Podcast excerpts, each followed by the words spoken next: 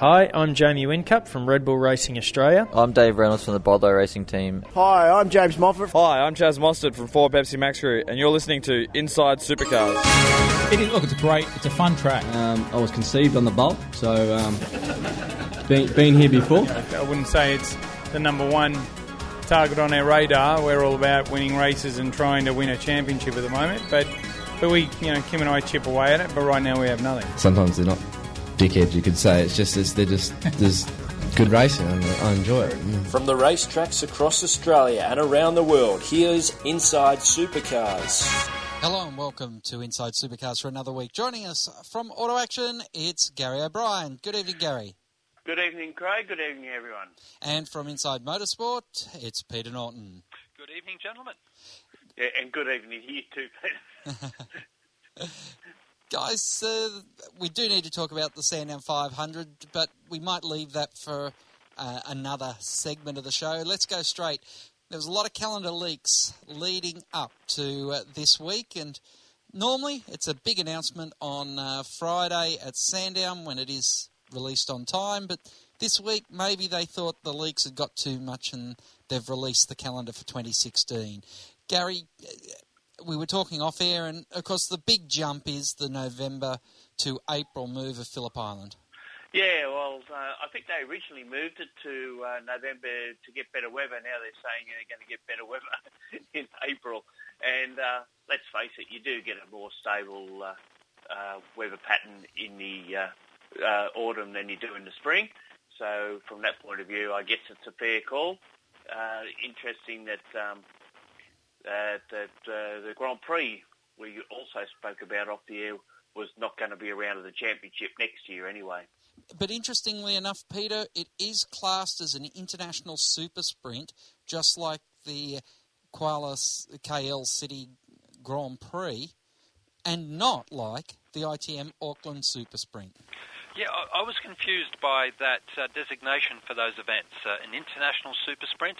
Not quite sure what they're suggesting by that, but there does seem to be the inconsistency that the Grand Prix, I think disappointingly, uh, won't be part of the championship, uh, but the race in KL will be. So, yeah, a little confused. Uh, I'm sure that will be clarified uh, shortly. And amazingly, Gary, everything's lined up for the Grand Prix. There should be no impediments, shouldn't there? There shouldn't be, no, none at all, particularly now that uh, the TV rights of all with the uh, the one group, you might say, and the fact that uh, also uh, GTs will be having a championship round there next year. And in the past, we've had Carrera Cup and we've had Aussie racing cars as well. So I can't see what's stopping it from happening. Maybe it's just uh, crossing the uh, T's and dotting the I's, I guess. Mm. Now, it, I, uh, we see no change to the Pirtek Enduro Cup, and with the exception of KL, which is, uh, you know, going from an exhibition to a full championship round, Peter, no new tracks earmarked, and obviously no losses earmarked either. Uh, yes, really, they've delivered on what were talking about uh, for the last many months. They've compressed the season a little bit um, with, uh, well, Clipsal more or less in, in its usual spot, but the uh, Sydney Olympic Park uh, race uh, that closes out the season, they've brought that forward just a little bit, and they've you know, evened out some of the gaps in between. There is a four-week gap in the middle of the season, but uh, they're making that good step towards nice regular race meetings every two, maybe three weeks, trying to uh, just get into people's routine to turn on the TV on a, on a Saturday and a Sunday and watch some good racing. Mm. Now, a lot of talk about where things might be plugged in, but there is this self-imposed ban between September and the end of Sandown and Bathurst in October. Gary. Uh, in what respect? What? Uh... As in, nothing looks like it's going to happen between those two races in the near future. No, well, well, not from a V8 supercar point of view, obviously. Uh, uh but uh, who's to say that the, uh, the CAMS National Championship, or what will, will, be the new CAMS National Championship next year, won't have a round somewhere in between there? Uh, that's a possibility, and possibility that if they have any enduro races on that uh, on at that part of the time of the year, it's a good uh, chance to get some uh, miles in. Yeah, and it'll be interesting, Peter, to see where uh, the GT, the Australian GT Endurance Series, might slip itself into the whole mix? Uh, yes, that, that's one that uh, we'll watch with great interest. Of course, uh, V8 Supercars being the promoter of the, the Bathurst 12 Hour, but uh, the uh, the rights to the series outright would remain uh, a bit elusive to them. They would need the Quinn family to want to sell. Uh, but coming back to your point about uh, race meetings in that lead up to Bathurst, uh, traditionally it's been off limits so the teams can prepare for the, the biggest event of the year. But I think equally importantly, it's uh, would be a very brave promoter that wants to go up against the football finals. Um, you know, for the corporate dollar and the uh, uh, the, the column inches in the, the sport pages, uh, you know that you're not going to get the coverage that you would like. Um, so uh, concede defeat and put your focused effort into other parts of the calendar. Mm. Any any surprises there for you, Gary? No, I, what Peter says is uh, is good, valid points because you're not going to get the mileage, particularly in New South Wales. Uh, I know um, in Victoria, I should say, um, also in New South Wales actually, because uh, the Victorian um, AFL is just gets blanket coverage in their metropolitan dailies, and uh, and we know how fickle Sydney crowds are at going to anything. so from that point of view, no, I don't see um, any surprises there at all. Well, uh, one interesting thing that uh, has come out over the last few days, uh, Speed Cafe reporting that the start time at Bathurst is being moved now to 11 o'clock. I guess with the unbelievable exception of last year's race, the cars and the average lap time for the uh, race is getting smaller and smaller. So if you started a bit later, you're still not going to hopefully run into too many troubles. As I said, last year was such an exception. You can't base your thinking, I guess, around that. No, for sure. And um, what, the, what the reason behind it, for anyone that's not aware, is that they want to cut down the uh, dead time from the finish of the race till the start of the news bulletins. And I think this is more so to do with Channel 10 than Fox, um, even though Fox, it really is a Fox deal, but 10 uh, work off the back of it. And um, if the race, say, finished at 4 o'clock, they've got an hour to fill before they can go to a news bulletin at 5. So by starting the race later, uh, they can get around that. And I think there's also a provision there that even if the race did, through unforeseen circumstances, uh, look like going past five, then it would, and that they would try and guarantee the 161 laps. Peter, your take? Um, yes, it, it all kind of makes sense that the races are getting faster, and really last year in some respects was a happy accident. Uh, very happy for the TV ratings because the, uh, those dramatic final laps were actually in the news time. So uh, all of the people who turned on just to watch the news were lucky accidents to be watching uh, the, the, end of a, a, cracking race, and uh, I'm sure that helped their uh, ratings figures. Uh, so, uh, uh, yeah, I think it's an each way bet. If the race runs over, hey, that's fine. If the race runs to schedule, they've got less dead time. Mm, yeah, it'd be interesting to see if we ever have an exception like last year again. Um, I sort of think we won't, but never say never. We need to take a break here on Inside Supercars. Don't forget, you can listen to the show on Stitcher. It's in motor vehicles all around the world. The app is downloadable right now if it's not already pre installed into your car. Many of the cars in Australia now with them. We'll take a break and be back with more right after this. Join in the conversation. Post your thoughts on our Sport Radio Facebook page Hi, I'm Fabian Coulthard, and you're listening to Inside Supercars. Each week, join the Inside Motorsport team as they look at all the news from across Australia and around the world. Yeah, I mean, it, it means a lot. You know, through the years, a lot of reference this race as one of our majors. 600 miles around here is no easy task. Uh, we were able to beat the 211 boys and, uh, and meet Anthony Bigley in the final, which uh, we were able to um, take the win off him. So it was, uh, yeah, it was a great weekend for the uh, Rapstada family. Inside Motorsport broadcast on community radio and online at sportradio.com.au. Hi, I'm Fabian Coulthard, and you're listening to Inside Supercars. Welcome back to Inside Supercars. Peter Norton, and Gary O'Brien joining me, Craig Revell, and uh, well, Sandown this weekend. An interesting weekend indeed for all motorsport fans because it is the start of the Endurance Cup. Peter, uh, it's they've toyed with it. They've moved it from Sandown. They've had it at Phillip Island. They've had it at Queensland. but really nothing beats the Sandown 500 when it comes down to the race itself and just the tradition of the race. Uh, there's a great deal of tradition there, going back to the uh, the early days of Australian touring car racing, and uh, this weekend actually uh, uh, presents the opportunity for someone to move up in the rankings, uh, and that is if Craig Lowndes can win, he, he will move up and, and equal Allan Moffat's record there of course, Peter Brock's record is almost uh, unbeatable uh, at, at, Sandown, uh, you know, similar to his uh, performances at Bathurst. So uh, a lot of history for the diehards, uh, and it just makes a bit more sense. It's a, a lot more accessible to the to the people living in Melbourne. you know, fairly good facilities, particularly if the weather is fickle. Just go in that huge undercovered grandstand. yeah, it, it, it belongs in that place in the calendar. Mm. And interestingly enough, Gary, it's a race that people expect, even when they don't follow motor racing. They just expect the Sandown 500 to be on at this time of year.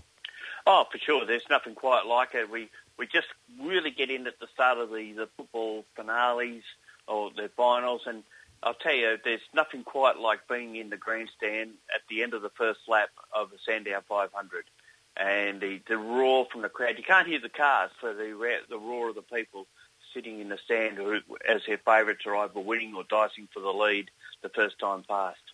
Mm. And interestingly enough, the race probably is best known for touring cars and V8 supercars, but you've got people like John Bowe, Tom Waring, who's won it in a Ferrari, Paul Stokell and Anthony Tratt in a Lamborghini, and then even Stuart Kostera and Ian Tulloch have won it at a Mitsubishi, and that was as recently as 2011.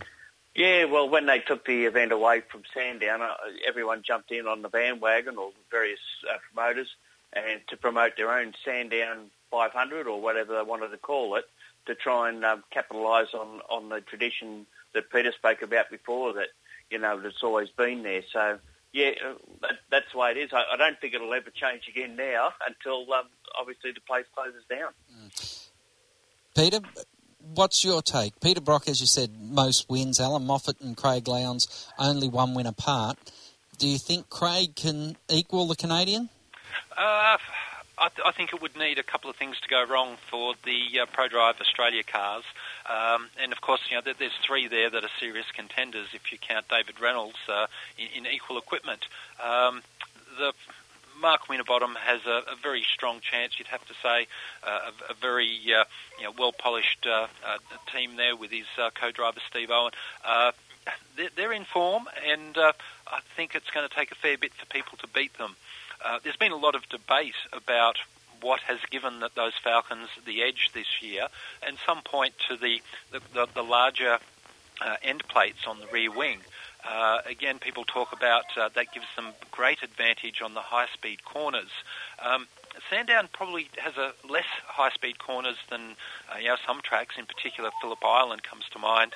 Uh, so maybe that advantage will be a little bit less than uh, some of the other tracks that we see. It's going to be interesting to see Russell Ingall come back with Jack Perkins, Gary. Yeah, well, we know the story there with James who suffering that unfortunate injury at Sydney Motorsport Park. Uh, to bring um, Ingall, oh, it's a great marketing exercise, there's no doubt about it, but at 51 years of age and uh, uh, running against some really good uh, young talent at the moment uh, begs the question, well, will he be up to it? Obviously, he was he was there last year and raced okay. Uh, but I suspect that Jack Perkins would probably be the lead driver in that uh, uh combination uh, come uh, this weekend. Yeah, Peter, it's what do we think we're going to see with the 22 car? Um, I've got fairly low expectations, I, am afraid to say. Uh, Jack is a very capable co-driver, but uh, as we saw at Sydney Motorsport Park, uh, you know, given he didn't have a whole lot of time in the car to really uh, dial the car in and dial himself into it, but um, yeah, he was off the pace there, and uh, I'd have to suspect that uh, at Sandown they'll also be off the pace. Uh, so yeah, fairly low expectations, and it really does highlight the, the, significance of that event when that uh, you know, piece of signage hit James Courtney. Um, you know, missing Sydney Motorsport Park, yeah, that, that, that's not good. missing Sandown is getting worse. Um, and uh, with some of the news this week about uh, uh, having uh, five uh, cracked or broken ribs compared to the three that they thought earlier, um, it could be a challenge for James to make it to Bathurst. Uh, and you know that really has to be one of the, the big stories of the year, because um, apart from the, the last two years, uh, the only people that seemed to win at Bathurst were HRT or Triple Eight and James Courtney on the podium many times. Uh, to take out one of the contenders from Bathurst, uh, I think uh, you know that that incident at Sydney Motorsport Park is uh, you know really quite a, a big deal. Yeah, and it is interesting, Peter, because um, I really, when I heard that he had a punctured lung and reports of punctured lungs, I'm, I'm going. I can't see how he could race in any of the events in the Enduro Cup because they take so long to heal. You've, you know, you've got to give yourself sometimes about 16 weeks to be able to breathe properly again after that. Um, yes, it's it's quite a nasty injury that, that he has, and um, you know, just from one of those freak accidents. Uh, he, he has to be one of the most unlucky drivers for getting injured for things that aren't his fault. Uh, of course, where he had his uh, leg broken at. Uh, uh, at uh, Phillip Island those few years back. Again, he was just minding his own business, and you know, a car comes and, and clobbers him in the side. Um, you know, his time out for injury uh, is really uh, beyond what we can compare with anyone else. Mm. Yeah, Gary, what's the mail you're getting? Uh, yeah, I seem to. I I know he's definitely out of uh, Sandown. Well, we all know that, but um, yeah, I don't think he's a possibility for Bathurst, and maybe not even the Gold Coast. So, um, any having cracked ribs, and uh, you ask anyone that's gone through that, just how painful that is let alone um, having five, and uh, still a long way from uh, being 100%. Mm, yeah, it's going to be a tough road for um, for James Courtney. You have to wonder if he might have had a, you know, you never want anyone getting in your car that might look better than you. Is that part of the reason, Peter, that uh, he said get the enforcer back in? Uh, hey, there's a good point. There's a good point. Uh, we know that Courtney is a pretty determined and uh, uh, you know hard racing kind of guy. Uh, if there's any way possible, he's going to be in that car. So uh, I think it's maybe it's 50-50. It's hard to tell from this distance. But uh, yeah, if there's any chance at all, he'll be there. Mm. All right. Uh, what about his teammate Garth Tander? A lot of talk about uh, that team and uh, how Garth has been handling what has been a rough and tumble year for the two car. Gary? Yeah, well, um, they've been out of sorts, haven't they? And it didn't help last year that they didn't get the start. Um, it's HRT all over, isn't it? You know, with dramas and what have you. And then every time you you hear that um, they're on top of their um, issues and they're going to go, well, they don't. And um, I, I find it hard to um, really uh, put them down as one of the favoured teams for either Sandown or Bathurst at this point. Mm. Yeah, it's it's been fascinating, hasn't it, Peter? Just seeing what's going on there.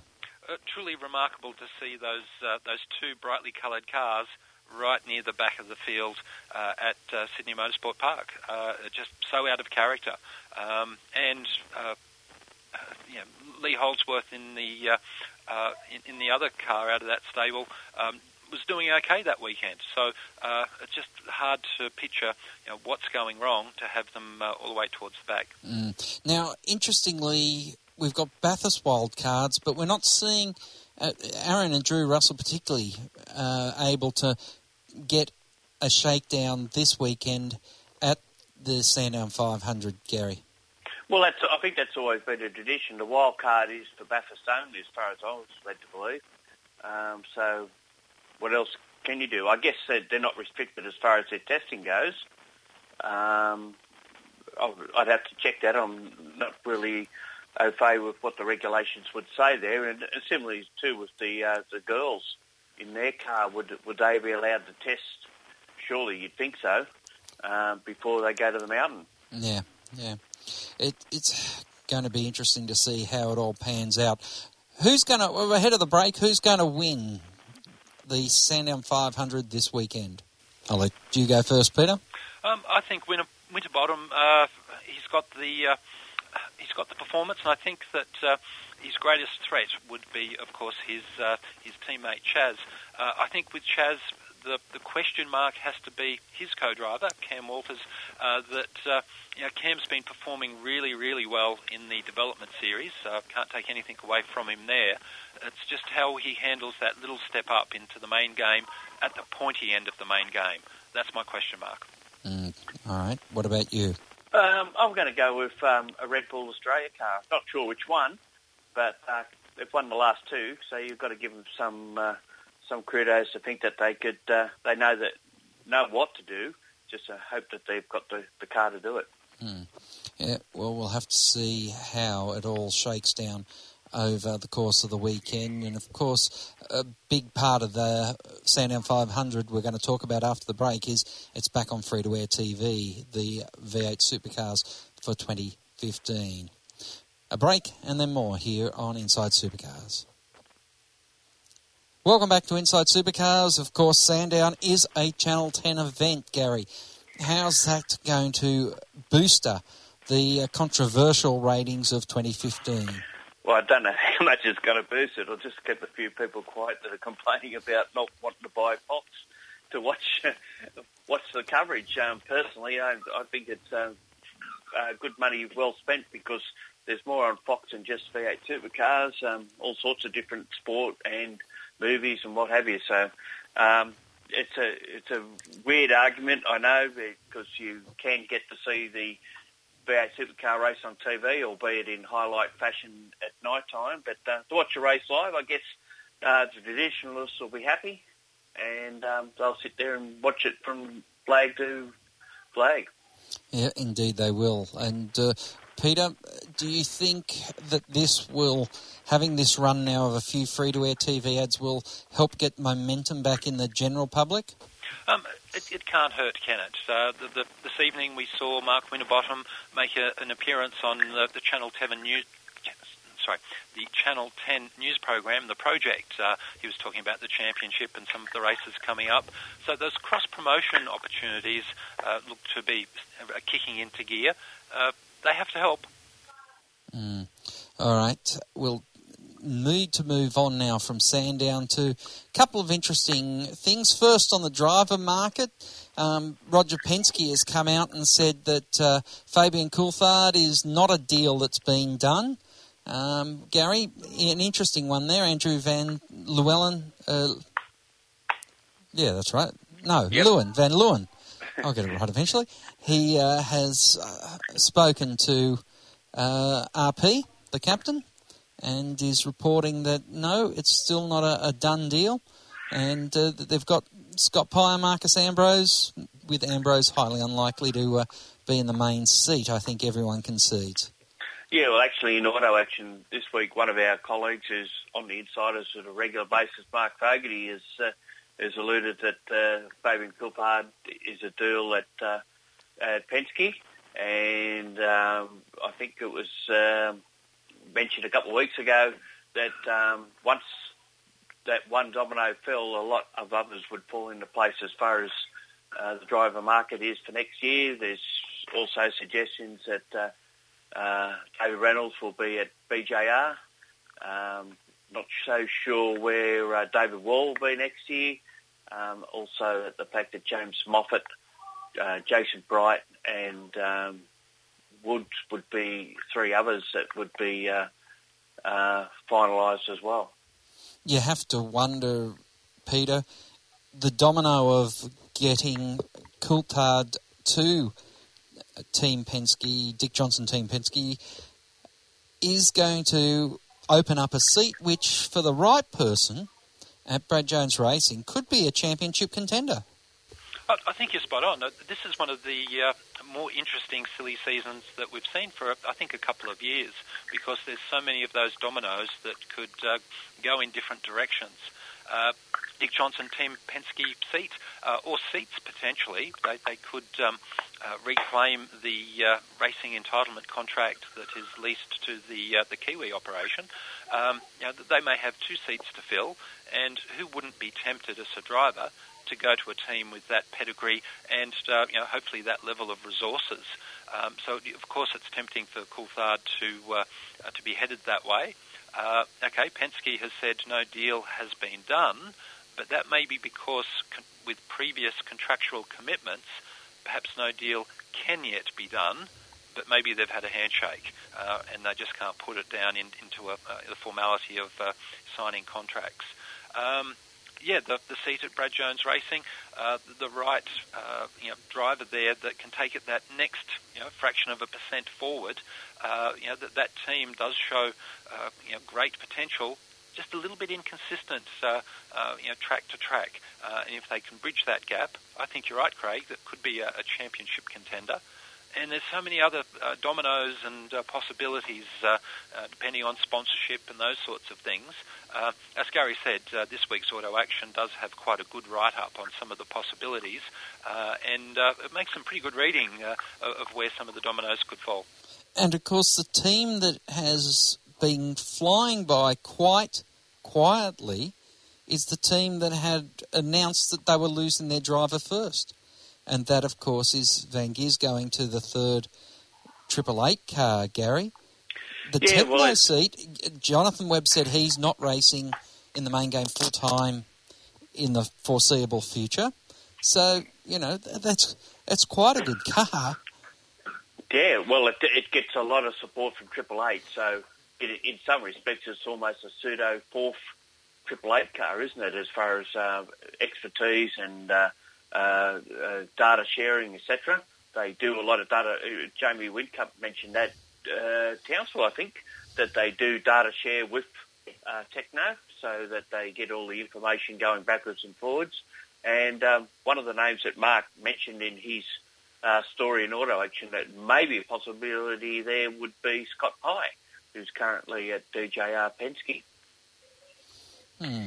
All right, an interesting one from Fogs there we also, well, we'll take a break and then we'll be back to talk about the future of the sport in some bigger picture, uh, bigger picture contests. This is Inside Supercars. I hope you'll stay with us. The views expressed on Inside Supercars, including the panelists and guests, do not reflect the views of the network, Thunder Media, or Sport Radio. Any publication or rebroadcast of the show without the expressed written permission of Thunder Media is strictly prohibited. Each week, join the Inside Motorsport team as they look at all the news from across Australia and around the world. This year in Formula 3, I think is a fantastic environment for me to be doing that. However, I believe for myself, uh, a sustainable career in tin tops such as V8 Supercars in Australia is where I see myself. Second crack at the Australian title since we've been back and a bit unlucky the first time, but we end up with a win there at Speedway City uh, two weeks ago. Inside Motorsport broadcast on community radio and online at sportradio.com.au. Hi, I'm Lee Holdsworth, and you're listening to Inside Supercars. Welcome back to Inside Supercars. Why wouldn't you have stayed to hear out the show? We've still got two segments to go. And, Peter, interestingly, we are coming to that crunch point. Nissans haven't committed. Ford have said no. Holden are in, you know, they're in up to their eyeballs. Volvo, not committed yet. And, of course, uh, Mercedes were never committed. How many official factory teams will be on the grid when Gen 2 is able to be rolled out in 2017? Oh, I wish I knew. I wish I had a crystal ball on that one. Uh, you raised quite a few of the, the, the wild cards that are in that picture. Um, some of the uh, uh, some of the backgrounds there have been well reported in the past, um, like Ford saying no, thank you, uh, which uh, committed motorsport fans find very puzzling whereas uh, you know other brands over the last couple of years have been spending a lot of money trying to build that racing heritage and that you know performance culture about their brand. You know, having a, a hero car that's raced. You know, Volvo and Nissan have uh, you know invested quite heavily to achieve what Ford are willing to give away. Um, also, a lot written about Volvo that. Um, uh, you know, internationally, they're taking a bit of a step away from motorsport, uh, and you know, Australia did seem to be the odd ones out. And uh, you know, whether that's a deal that was you know, previously done by executives of Volvo Australia, and some of those people have moved on. Uh, so there, there, could be a, a different uh, mindset of the uh, the executives there for, for Volvo in Australia, and, and perhaps you know, Volvo internationally. So lots of question marks. Um, now, we have observed that Lexus have been increasing their presence at the racetracks. Um, with safety cars, but at Sydney Motorsport Park, uh, they also had some of the, the, the grid girls that um, I have to say were very uh, uh, tastefully presented uh, in, in line with the, the, you know, the brand standards that Lexus would bring. Uh, you know, nothing, nothing skimmy, just skimpy, just very professional. Uh, so you know, maybe Lexus will join the series, and that would be fabulous. But I think you're right. There, there are question marks about some of the others that would leave, and uh, uh, wish I had that crystal ball to, to, to see what some of the other ones from left fields might become. Mm, because uh, over the last three weeks, I think, Gary, we've had reports going left, right, and centre of V8 supercars are up in discussions with up to four manufacturers. Yeah, you're right. And uh, even um, uh, Gary Rogers has reportedly said that he's in discussions with two other manufacturers. They currently run the Volvos, and uh, once that contract's uh, completed, if it isn't renewed, then he is already entertaining uh, possible replacements. In the past, we've had uh, uh, some. Well, we, we assumed that there, was some um, um, overtures made towards Chrysler and the fact that they might get involved because they were running the safety cars at the time. Uh, but that seems to have died off. Um, the other thing I, I guess that we've got to keep in mind too that the uh, the major Ford team running at the moment has um, indicated that it will stick with Ford regardless of whether they get that factory support or not. So um, we might get a situation like we have with Erebus where, where cars will be run but maybe not with the full sanctioning of their factories. And you have to wonder at some point, Peter, IP being what it is, the car's body shape is the manufacturer's IP. Um, well, that's right. Um, you would need permission, at least from the manufacturer, to uh, to turn up with that body shape. Uh, and you know, re- really, for Erebus, uh, that would be the extent of the Mercedes involvement. Is that they uh, provided their consent. Um, these days, it doesn't look like Mercedes uh, contribute a whole lot more than that. Um, yeah, a manufacturer that's very protective of their brand um, perhaps wouldn't give that consent, uh, particularly if it was a, team that they had uh, concerns about. So it's a very complex picture. Um, and of course, we got the technical changes under the skin that, uh, of course, uh, a lot of people have been debating whether it's a good idea or not. Um, anyway, it's uh, it's the direction that they're headed, and uh, you know, hopefully it can uh, create some you know, new interest, some new uh, uh, variables into the racing. You know, will a V8 beat the turbo uh, uh, V6 and all of those sorts of considerations? So, uh, if they can get the parity right, uh, then it could be great. Mm. But getting the parity right, well, who knows? And be back with more right after this. Join in the conversation. Post your thoughts on our Sport Radio Facebook page. Hi, I'm Nick Percat. You are listening to Inside Supercars. Each week, join the Inside Motorsport team as they look at all the news from across Australia and around the world. Still a bit in shock. Uh, thanks, thanks everyone. Dissecting the sport with interviews, news, and opinion. Got to put money back into the sport at the lower levels to develop the kids and bring them up. You can't rely upon good luck. For Daniel Ricciardo's old man to have found a few mates that tip some money in and send him overseas, there actually needs to be a Inside structure. Motorsport broadcast on community radio and online at sportradio.com.au. Hi, I'm James Moffat. Hi, I'm Michael Caruso, and, And, you're, listening, to Inside Supercars. Welcome back to Inside Supercars of Gary. Of course, you were at the Muscle Car Masters on the weekend. Eastern Creek played host once again to a huge crowd, uh, which we don't normally say that when we're on this show. But uh, oh, I think one of the key things is they were also celebrating 10 years of. Uh, um, 11 years. Sorry, 11 years. Yeah, that's right. Yeah. Um, at Eastern Creek, and I sort of facetiously wonder if we will have uh, 11 year celebrations at the Sydney Homebush racetrack. Ah, good question. Uh, that's a fair way down the track, and going on the you mentioned crowds, and going back a couple of weeks before that, that uh, V8 Supercar round probably had the poorest um, Sydney Motorsport crowd I've ever seen at a supercar meeting. And you've got to say that if uh, if Homebush goes, will people go to Sydney Motorsport Park? I somehow I doubt it. There's just a stigma about the place that uh, keeps people away from the V8s, and um, you know you can't say it's a, it, it's a place. Well, some people won't say it's a place because there was a good roll up of people there on the weekend. They actually had more people on the Saturday this year than they've ever had. Um, but they spread themselves around. It's a big place, obviously, and uh, you know maybe it wasn't a lot of people in the stands on on the Saturday, but uh, they certainly uh, spread themselves around the track. And uh, going back to the original question about Homebush, uh, it's had a lot of detractors, but they've still held the meeting. It's gone longer than we thought it would from its initial uh, conception. So um, and I hope it does. I, I quite enjoy Homebush. I think it's a great meeting. Well, we're all waiting, aren't we, Peter, to see if the move forward and the proposed tram lines and so on are going to cause significant changes to the circuit, which would then also bring in significant, you would hope, cost reductions. Yes, it's a, a funny race meeting in some respects. Uh, uh, many in the, the media, uh, particularly some of the cynical-minded people, uh, they were predicting the contract to be uh, cut short a couple of years ago, but it keeps keeps on keeping on. Um, obviously, they have uh, uh, right-sized it in many respects. Um, they've uh, closed some of the spectator viewing areas at the, I guess you'd call it the, the far end of the track, um, trying to uh, just get the operating costs down. A lot of the infrastructure has already been paid for many years ago. The concrete walls and the, uh, you know, the, the demountable grandstands and all of that kind of stuff. So um, really the cost is assembling them each year rather than the outright purchase of all of that kit. Um, it can be a, a, an entertaining race meeting. I think it does struggle a little bit in terms of uh, if you compare it to something like Townsville, that proper parkland area where you can sit on the, the grassy hill and have a, a, a good view of a couple of turns. It just doesn't have that.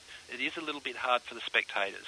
Uh, and I think that's always going to be a bit of a li- limitation. And I, I guess the, the, the balancing item there is uh, whether they can do a lot of good corporate packages. Um, we know that transport's very good to get there. It's got a lot of pluses, but I think it would be better if it, you know, if it had have been a proper parkland uh, kind of circuit where you could see a bit more of it. Gary? Yeah, and um, I guess I guess the other thing that really hurt it a little bit last year was uh, the um, the show society upping the rent on the pavilions for the support categories, and they said no, and so they put marquees up in areas where we normally had merchandising. Um, I I thought that, that it's like i- as if um, you've got several parties working together, and then one party says no, I don't want to be a part of this, so it detracts from the event a bit and that disappointed me a little bit. But um, yeah, if it, it was if it was like oh, the two that stand out, as Peter said, uh, obviously Townsville, but Darwin's the other one. They're just events that are so well done, so spectator friendly. They just stand out. Whereas um, Homebush is just a really the oddball. It's a bit like the Gold Coast in the fact that you can't see a lot uh, wherever you are, but the Gold Coast being where it is probably helps it a little bit. Yeah, well, certainly it has, uh, as Peter had talked about Sydney Motorsport, uh, sorry, about uh, Homebush, it has been able to avoid the knife on a, a couple of occasions in its recent history. Yeah, it certainly has, and um, yeah, I- that's what I say. You know, I hope it keeps it keeps there because Sydney Sydney needs to have a, a good V8 supercar event. And while Sydney Motorsport Park put on some good racing on the Sunday, no one went out to watch it. Mm. Yeah, indeed. We need to take a break here, but a final thought and ob- and or observation after this here on Inside Supercars. Join in the conversation. Post your thoughts on our Facebook page and to ask a question, email insiders at sportradio.com.au. Each week, join the Inside Motorsport team as they look at all the news from across Australia and around the world. Yeah, I mean, it, it means a lot. You know, through the years, a lot of reference this race as one of our majors. 600 miles around here is no easy task. Uh, we were able to beat the 211 Super Boys and, uh, and meet Anthony Bigley in the final, which uh, we were able to uh, um, take the win off him. So it was, uh, yeah, it was a great weekend for the uh, Rapstada family. Inside Motorsport broadcast on community radio and online at sportradio.com.au. Hi, I'm David Reynolds from Bottle-O Racing Team, and you're listening to Inside Supercars. Welcome back to Inside Supercars. A final thought or observation, Peter Norton. The uh, V8 calendar for 2016 uh, has been fine-tuned, and the theme of the circus following the sun. in all except really one situation, and that is Sydney Motorsport Park in August. Uh, the weather this year was pretty bloody ordinary, to be honest. Um, really, that's the one that I think they need to find a space for it uh, at another time of year, see if they can get the crowds happening there. Gary O'Brien. Uh, yeah, good question. Uh, probably Sandown 500. Uh, uh, again, looking forward to a, a cracking meeting. Um, obviously, the two major teams that will be finding it out will be the uh, the Ford Performance Racing and uh, Red Bull Australia. Uh, look for a Nissan to be a strong contender. All right then. And today, as we record this on Tuesday this week, it marks a, a very sad milestone in Australia's motorsport history. Of course, it was the uh, day that Peter Brock was tragically killed in the West. And so uh, I know plenty of people out there are still quite uh, quite upset by that occurrence, and plenty of motorsport fans always will see Peter Brock as the king. That's all we have time for this week on Inside Motorsport. That's all we have time for this week on Inside Supercars. To Gary and Peter, thanks very much for your time. Thanks, No problem. Goodbye. Till next time round, keep smiling and bye for now. Inside Supercars is produced by Thunder Media. Tune in next week for more at sportradio.com.au or lock in the podcast on your iTunes or mobile device. Search Inside Supercars.